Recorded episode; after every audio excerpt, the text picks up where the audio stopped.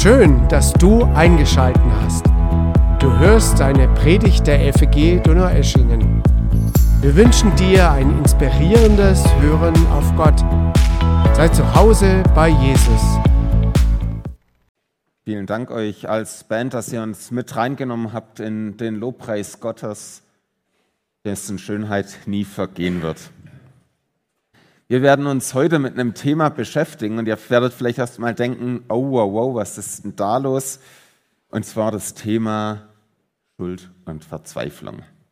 Das ist mal ein Thema für Sonntagmorgens, oder? Vielleicht schreckt euch der Titel erst mal ab und ihr denkt euch, ja, ähm, schön, aber nicht so schön. Was hat es mit uns heute zu tun? Lassen wir uns mal überraschen. Was wir heute machen werden, ist, wir schauen uns ein ganz berühmtes Gebet in der Bibel an. Wir schauen uns vielleicht den berühmtesten Umkehrpsalm überhaupt an, den David geschrieben hat. Das ist ein Gebet, das uns alle immer wieder betrifft, das wir uns immer wieder dann zu eigen machen können, wenn Schuld da ist, wenn uns das schlechte Gewissen quält. Es geht um Schuld und Gnade.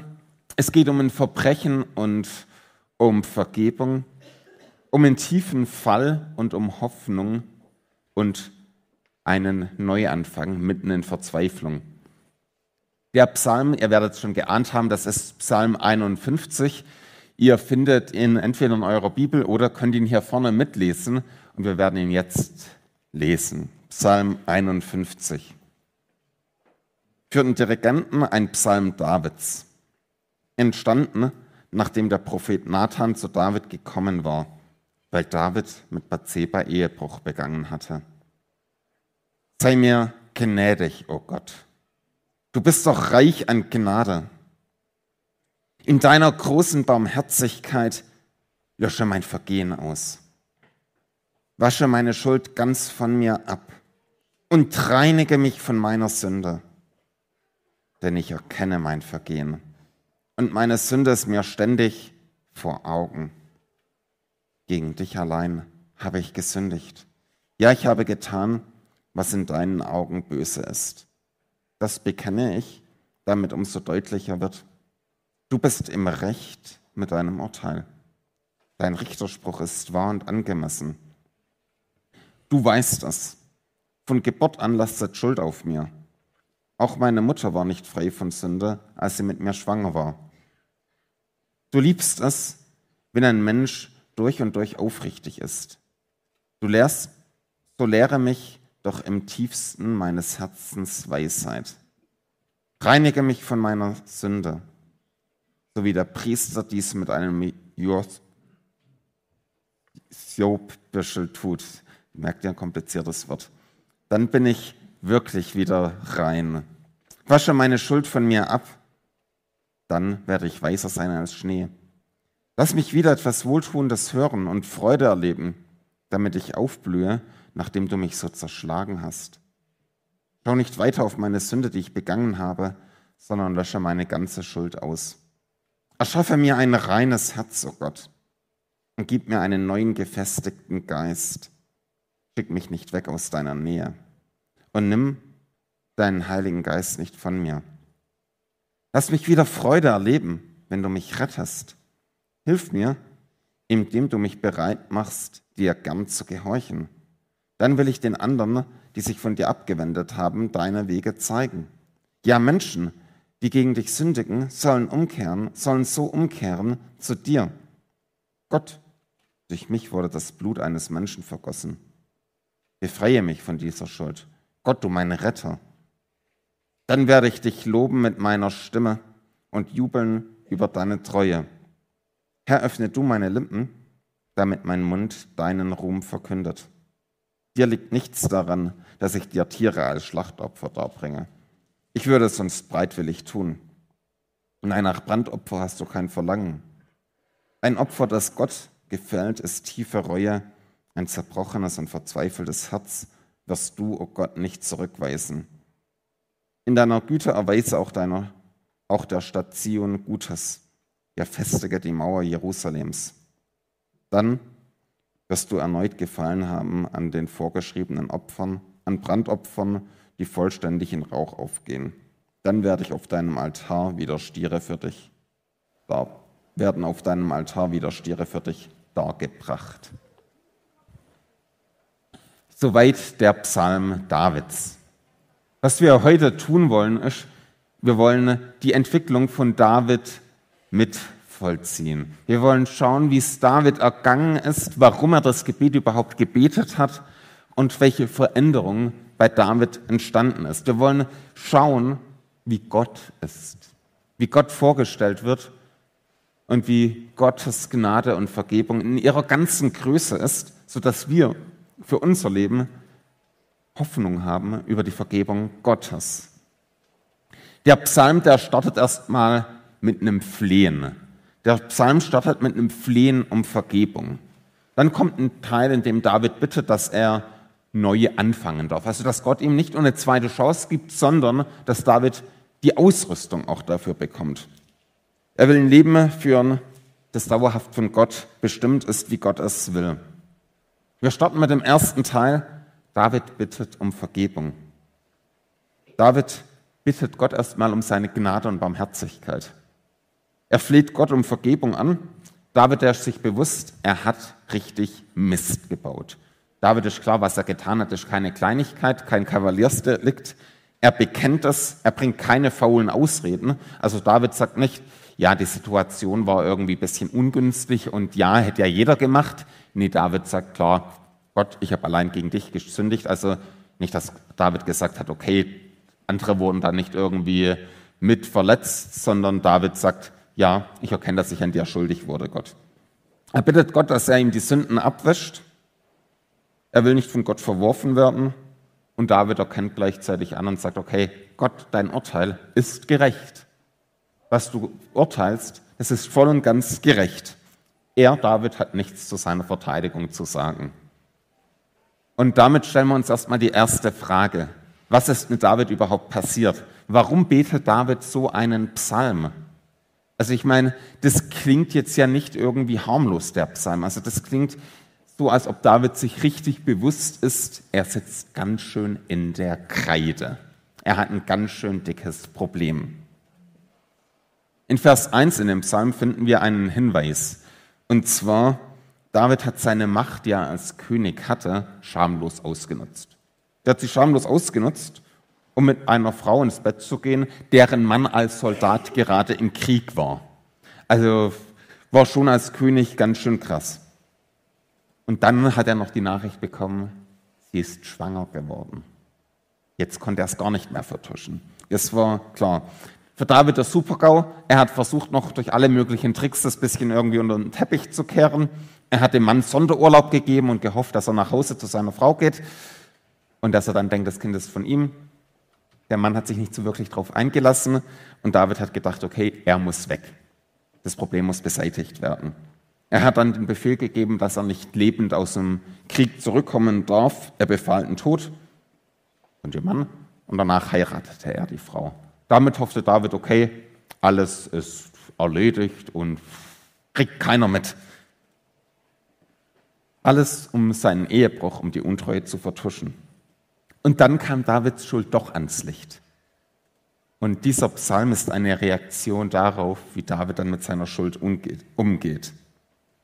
Ich vermute jetzt, dass die wenigsten von uns heute ähm, eine Tötung wegen Tötung in Auftrag gegeben haben, um äh, Untreue, eine Affäre zu vertuschen. Also vermutlich sind die wenigsten hier. Hat der Psalm also jetzt heute mit uns nichts mehr zu tun? Hat der Psalm uns heute nichts mehr zu sagen? Gilt er mir nur, wenn Blut an meinen Händen klebt, wenn Ehebruch vorhanden ist? Ich glaube nicht. Ich glaube, der gilt uns allen. Vielleicht kennst du das Gefühl von einem unfassbar schlechten Gewissen. Vielleicht kannst du dich noch erinnern, irgendwann so richtig schlechtes Gewissen, was dich richtig gequält hat. Der Gedanke, ich bin zu weit gegangen. Das kann ich nicht wieder gut machen. Vielleicht, weil ein anderer Mensch zu Schaden gekommen ist. Vielleicht, weil du einen Schaden im finanziellen Bereich angestellt hast. Persönliche Beziehungen, die zerbrochen sind. Und der Gedanke ist da, das kann ich mir nicht vergeben. Das kann der andere mir nicht vergeben. Das kann Gott mir nicht vergeben. Vielleicht, weil du die Sünde zum 2000. Mal oder zum 20.000. Mal hintereinander begangen hast. Vielleicht, weil sie so schlimm war und du gar nicht dich selber dafür fähig gehalten hast, genau sowas zu tun. Du hast gedacht, die anderen, die können das machen. Ich nie. Zum Beispiel hast du gedacht, nie kann so viel Böses in mir stecken. Vielleicht bist du ausgerastet, hast deinen Ehepartner fertig gemacht oder im Zorn dein Kind verprügelt. Und dir wird bewusst, das habe ich wirklich getan. Das habe ich angestellt. Und du fängst an, dich zu verachten, klagst dich an. Es entwickelt sich ein Frust über dich selbst. Und der Frust führt in die Isolation. Isolation in die Verzweiflung. Es wirkt so, als ob alles verloren sei. Die Beziehung zu Freunden, zu Gott, der eigene Ruf. Die Trümmer liegen vor dir und die Ruinen rauchen noch. Vielleicht kennst du dich darin wieder. Vielleicht nicht jeden Tag, aber vielleicht immer mal wieder solche Situationen, wo Teile davon vorhanden sind, von genau diesem Gefühl. Oder du hast das im Geheimen getan, gehofft, es kommt nie raus und plötzlich weiß es die ganze Welt. Alle haben es mitbekommen, alle wissen es, die Familie, die Nachbarschaft, die Gemeinde, jeder weiß es. So haben wir ein Gefühl, wie es David ergangen sein muss. Er war der Held. Er war der Held in Israel. Er war der große Mann, der politische Herrscher und gleichzeitig noch ein begnadeter Psalmdichter. Er war einer, der quasi ein Lobpreisleiter Nonplusultra in Israel war. Ein geistlicher Mann. Und den haut's sowas von auf die Nase. In tiefer Schuld ist er seitdem gefangen und die Verzweiflung hat ihn gepackt. David hat sich nämlich am Anfang erst entschieden, er möchte seine Schuld verstecken. Er möchte sie irgendwie unter den Teppich kehren. Und das gibt, löst so einen Mechanismus aus. Der Mechanismus des Verschweigens, der löst eine Verhärtung aus und auch, er zerstört auch einem selbst. Wenn wir uns entscheiden, dass die Sünde versteckt werden muss und am Teppich gekehrt werden muss, wenn wir sie totschweigen wollen, dann führt sie ein zombie-likes Eigenwesen. Also das Erlebnis, das Ereignis frisst sich weiter in uns durch. Wir kriegen Schuld, die einfach unter der Oberfläche wabert, nicht tot durch Verschweigen. Das ist ein Zombie. Wir können das nicht tot kriegen, das führt ein Eigenleben. Das kann verschieden aussehen. Zum einen kann es so ein Sturz in tiefe Verzweiflung sein. Ich finde, das hat ein russischer Schriftsteller Dostoevsky hervorragend ausgearbeitet. Er hat das Buch Schuld und Sühne geschrieben. Ähm, hervorragende Lektüre, lohnt sich echt zum Lesen. Die ersten, nach den ersten 100 Seiten kann man es auch genießen. Und er tut dort einen jungen Anwalt, nicht einen Anwalt, einen jungen Jurist, Jurastudenten vorstellen. Und man wird am Anfang in seine ganze Gedankenwelt reingenommen. Der Student heißt Trodion Raskolnikow, der ist bitterarm, aber wahnsinnig klug und hochbegabt. Er entwickelt eine Theorie in seiner ganzen Armut und die Theorie sagt, außergewöhnliche Menschen haben besondere Vorrechte. Die haben das Recht, Verbrechen zu begehen, wenn es dem Fortschritt der Menschheit dient. Und da er selber als hochbegabter Mensch in bitterer Armut lebt, plant er einen Mord einer reichen Pfandleiherin, die für ihn mehr oder weniger eine Parasitin ist. Er nennt sie eine Laus, entmenschlicht sie und Dostoevsky beschreibt, wie Raskolnikow den Mord begeht. Danach entkommt er auch, aber ist plötzlich völlig unfähig, seine Beute zu genießen. Er ist völlig unfähig danach, normal weiterzuleben. Dostoevsky tut es virtuos beschreiben, wie Raskolnikow plötzlich in Schuldgefühlen gefangen ist, wie das ihn immer tiefer runterbringt in Verzweiflung, Selbstanklage, Selbsthass. Er findet keine Entlastung von seinen Schuldgefühlen kommt wie in einen Fieberwahn rein, wird fast wahnsinnig. Er fühlt sich herausgenommen aus der Gesellschaft und leidet am Ende unter seiner Schuld wie ein Schwein.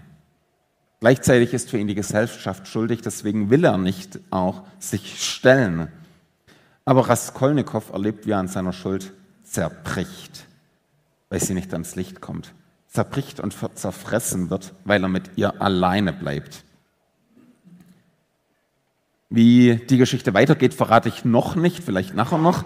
Aber was wir daraus erstmal lernen können, ist, Schuld, die im Versteckten bleibt, die kann zum Zerbruch der Verzweiflung führen. Es kann einem gefangen nehmen und zerstören. Es gibt aber leider noch eine Alternative, was Schuld machen kann.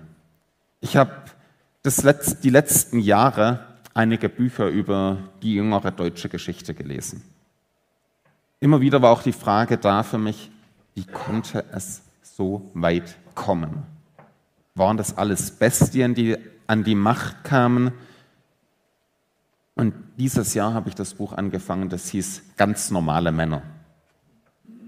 Es handelt von einem deutschen Reservebataillon, das in Polen stationiert war während dem Zweiten Weltkrieg. Es waren alles völlig normale Männer. Das eine waren Handwerker, dann Leute mit einem kleinen Betrieb, ganz normale Arbeiter, Polizisten und so weiter, also keine SS-Leute und so weiter, vielmehr Familienväter, Menschen aus der Mitte der Gesellschaft. Aus dem Buch habe ich gelernt, dass jeder zu allem Bösen fähig ist. Wir sind alle zu dem Schlimmsten fähig, weil wir Menschen sind. Dieses Reservebataillon bekommt den Auftrag, massenhaft Juden zu ermorden, zu erschießen. Am Anfang wird beschrieben, wie noch der Kommandant fast in Tränen ausbricht, als er den Befehl, den er bekommen hat, verliest. Es wird berichtet, wie sich Soldaten übergeben haben, wie sie sich geweigert haben, mitzumachen. Aber so langsam, das wird in dem Buch deutlich, zeigt sich eine Entwicklung zum Bösen. Immer mehr. Sie stumpfen ab, die anderen finden Gefallen dran. Der Kommandant, der am Anfang noch nach der ganzen Mordaktion in Tränen rumläuft und wie ein kleines Kind weint, der wird immer härter und grausamer. Sie werden von normalen Menschen zu brutalen Mördern. Nur wenige schaffen es, sich dauerhaft dem Mord zu entziehen. Schuld, die nicht bereut wird, kann das Eigenleben führen und immer tiefer in das Böse hineinziehen. Und so kann ein Kreislauf des Bösen entstehen von Schuld und von Verbrechen. Das Böse verwebt sich immer mehr dann mit dem ganzen Denken, mit dem ganzen Charakter, mit dem Handeln und dem Sein. Übrigens, dieses Buch finde ich auch sehr empfehlenswert, aber es braucht einen guten Magen, wenn man es liest, denn es geht einem wirklich an die Nieren. David selbst, der beschreibt die Erfahrung, die er gemacht hat im Psalm 32. Ich möchte euch aus Psalm 32 vorlesen, wie David auch diese ganze Erfahrung mit seiner Schuld, die er verdrängt hat, reflektiert. Das ist Psalm 32, 2 bis 5. David schreibt, Freuen dürfen sich alle, denen der Herr die Schuld nicht anrechnet und deren Gewissen nicht mehr belastet ist. Herr, erst wollte ich meine Schuld verschweigen, doch davon wurde ich so krank, dass ich von früh bis spät nur stöhnen konnte. Ich spürte deine Hand bei Tag und Nacht. Sie drückte mich zu Boden, ließ meine Lebenskraft entschwinden wie in der schlimmsten Sommerdürre. Darum entschloss ich, mich dir meine Verfehlungen zu bekennen. Was ich getan hatte, gestand ich dir. Ich verschwieg dir meine Schuld nicht länger und du, du hast alles vergeben. Am Ende das wird in Psalm 51 dann auch beschrieben, konnte David nicht mehr anders. Schuld muss ans Licht. Schuld wird nicht besser, wenn wir sie verschweigen. Die Schuld will mit uns alleine sein, so sagt Bonhoeffer in seinem Buch. Sie will mit den Menschen in die Einsamkeit gehen ne? und ihn dort gefangen halten. Ne? Aber davon wird sie nicht besser. Die Zeit heilt die Wunden nicht. Schuld muss vergeben werden. Erleichterung gibt es erst, wenn sie gesühnt ist. Und Wisst ihr, ich bin tatsächlich der Überzeugung, dass wir Christen in Deutschland diesen Aspekt oft viel zu schwach beleuchten. Dass wir oft ein viel zu mangelhaftes Verständnis davon haben, wie schwer Schuld und Sünde überhaupt ist. Ich denke, dass wir deswegen oft nicht mehr die Größe und Faszination von Gottes Vergebung in ihrem vollen Ausmaß verstehen. Ist es nicht so, dass wir die Größe von Gottes Gnade im Angesicht unserer Sünde erst so richtig erkennen, können wir ohne die Erfahrung der Verzweiflung über die eigene Schuld, die Vergebung Gottes so richtig feiern und tief begreifen? David hat es erkannt. Er betete in Vers 4, wasche meine Schuld ganz von mir ab und reinige mich von meiner Sünde. Und dann in Vers 9, reinige mich von meiner Sünde, so wie der Priester dies mit einem Siobüschel tut. Dann bin ich wirklich wieder rein. Wasche meine Schuld von mir ab, dann werde ich weißer sein als Schnee. Und Vers 11, schau nicht weiter auf meine Sünde, die ich begangen habe, sondern lösche meine ganze Schuld aus. David bietet hier alles auf, was die hebräische Sprache zu bieten hat, an starken Ausdrücken, an Elementen von dem Auslöschen. Gott soll seine Sünden auslöschen, streichen, so wie man die Schrift von einer Tafel wegwischt. Damals waren es Tontafeln, also wie man das abkratzt, so soll Gott seine Schuld von ihm wegmachen. Dann die Reinigung. Nicht nur das Auswaschen, sondern ein gründliches Auswaschen mit einer starken Seife oder schon fast einer Lauge wird hier als Begriff benutzt. Also David bittet Gott, dass er tief in ihm die ganze Schuld rauswäscht, die komplett in ihm, in seinem Wesen drin ist, dass er tief eindringt. Und David war sich bewusst und er bekannte das auch, dass er völlig gefangen war in der Schuld, dass er total mit ihr verflochten ist. Und er bekennt sich schuldig, schuldig und unwürdig. In Vers 7 betet David, Du weißt, Gott, von Geburt an lastet Schuld auf mir. Auch meine Mutter war nicht frei von Sünde, als sie mit mir schwanger war. Es ist ein Vers, der manchmal missverstanden wurde in der Kirchengeschichte. Es gab so eine verklemmte Phase in der Kirchengeschichte, da hat man gesagt, okay, das ist die Sünde, die liegt an der Zeugung, deswegen sind alle Menschen sündig. Das ist Quatsch, das sagt die Bibel nicht. Was sich David hier vielmehr bewusst war, war, dass er von Anfang an in der Schuld verstrickt war. Seine Eltern waren schon in der Schuld verstrickt, David war in der Schuld verstrickt, seine Mitmenschen. Sünde ist ein Verhängnis und die Welt ist von diesem Verhängnis heimgesucht. Wir alle leben in dieser Verstrickung, wir sind in diese Verstrickung hineingeboren.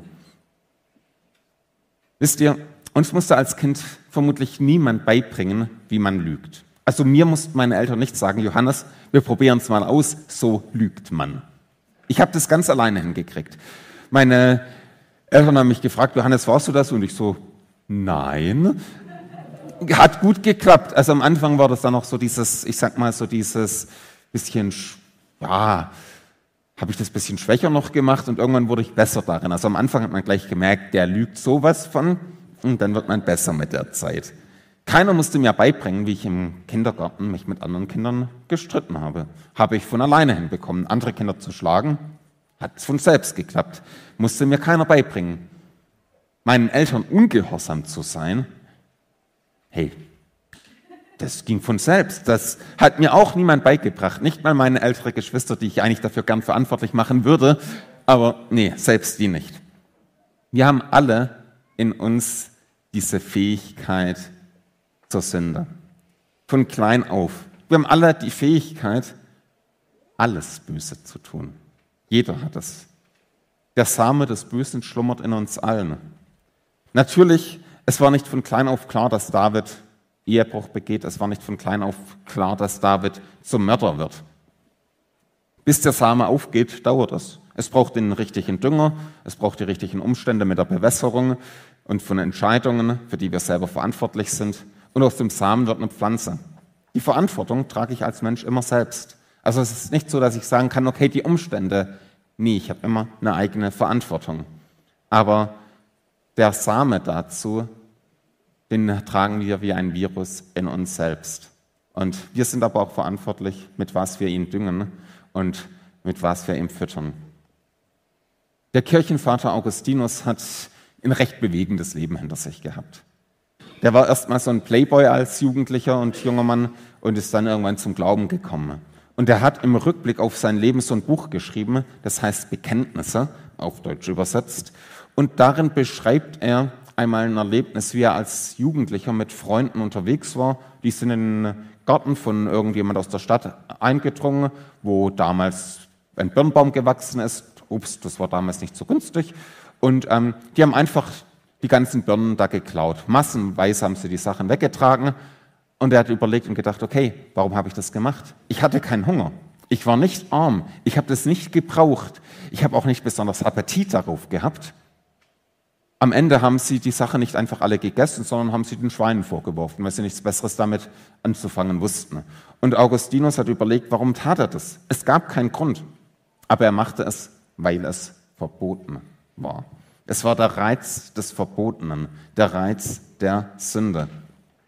Das, was wir nicht dürfen, wollen wir das oft nicht gerade deswegen. Am Ende verfehlen wir so das Ziel. Sünde geht am Eigentlichen vorbei dem, was Gott geben will. Also Sünde läuft am Ende in eine falsche Richtung. Sünde ist ein Sein ohne Gott, ein Leben in der falschen Richtung und daraus folgt das ganze Böse, was wir tun. Das ist die Folge davon. Und Davids Heilung von seiner schweren Schuld fängt mit der Erkenntnis an, hey, dieses Problem habe ich. Es fängt mit der Erkenntnis an, ich bin schuldig und ich habe nichts zu meiner Ausrede zu sagen. Es ist gerecht, wenn Gott mich verurteilt. Und damit fängt jede Heilung von der Sünde an. Damit fängt Vergebung von der Schuld immer an. Vergebung von der Schuld fängt nicht damit an, dass ich sage, okay, ja, war nicht so ideal, aber der hat es auch getan, die hat es getan, die Gesellschaft ist schuld und so weiter und so fort. Ausreden wird es immer geben. Vergebung fängt mit dem Eingeständnis an. Ich habe es getan und ich habe nichts zu meiner Verteidigung zu sagen. Ohne Erkenntnis der Sünde gibt es kein Bekenntnis der Sünde. Und die Sünde muss vor Gott ans Licht. Was David noch nicht gesehen hat, was wir aber erst durch Jesus wissen, ist, dass der Grund der Vergebung unserer Schuld am Kreuz liegt. Dass das Kreuz von Jesus die Vergebung erst ermöglicht. Die damaligen Opfer, die auch in dem Psalm vorkamen, die waren wie so eine Vorausschatten von dem Kreuz. Und das Kreuz selber ist es, an dem Jesus für die Schuld von David gestorben ist, an dem er die Schuld von David bezahlt hat, an dem er sie gesühnt hat, an dem er deine Sünden gesühnt hat, meine Sünden gesühnt hat, bezahlt hat, an dem er die Sünden für die ganze Welt bezahlt hat.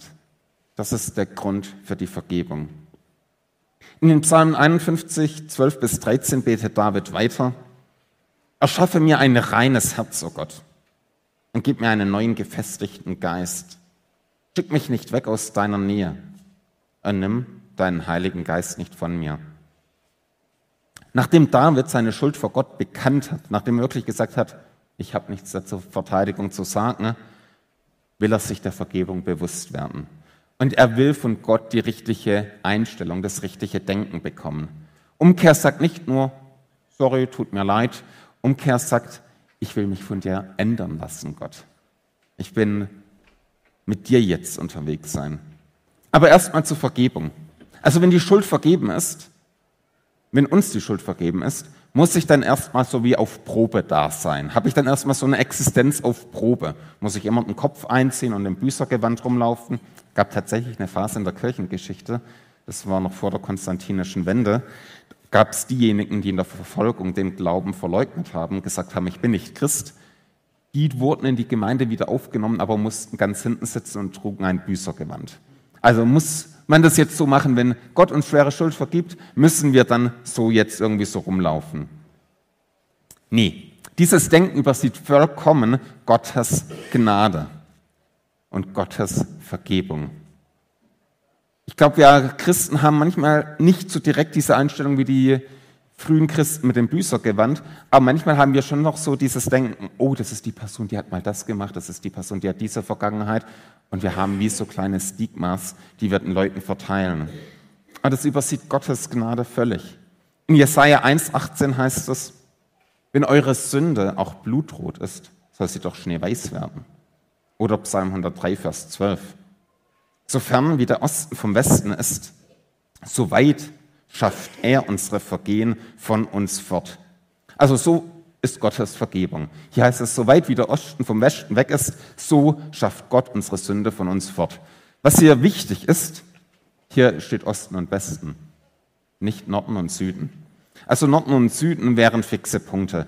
Das sind circa 19.000 Kilometer. Also das ist ganz schön viel. Ich würde schon mal sagen, okay, wenn Gott die Sünde von mir so weit wegnimmt, ordentlich, das kann sich schon mal sehen lassen. Aber hier ist es noch mehr. Osten und Westen. Du kannst von hier aus beliebig weit in den Osten reisen. Du kannst das Flugzeug nehmen und immer weiter Richtung Osten reisen. Und weißt du was? Du kommst nicht an. Du kannst beliebig weit in den Westen reisen. Und weißt du was? Du kommst nicht an. Das sind keine fixen Punkte. Und so hat Gott uns vergeben. Gott, wenn Gott vergibt, dann nimmt er die Schuld unendlich weit weg. Er tut die Schuld komplett von uns weg. Das gilt dann, wenn du dich für deine Schuld verachtest. Das gilt dann, wenn dich andere für deine Sünden verachtest. Das gilt dann, wenn du selber Gottes Vergebung nicht begreifen kannst. Denn Gottes Vergebung ist genau so, unendlich und unfassbar. Und ich glaube, wenn wir versuchen anzufangen, das zu verstehen, wir kratzen immer noch erst an der Oberfläche von Gottes Gnade und Gottes Vergebung.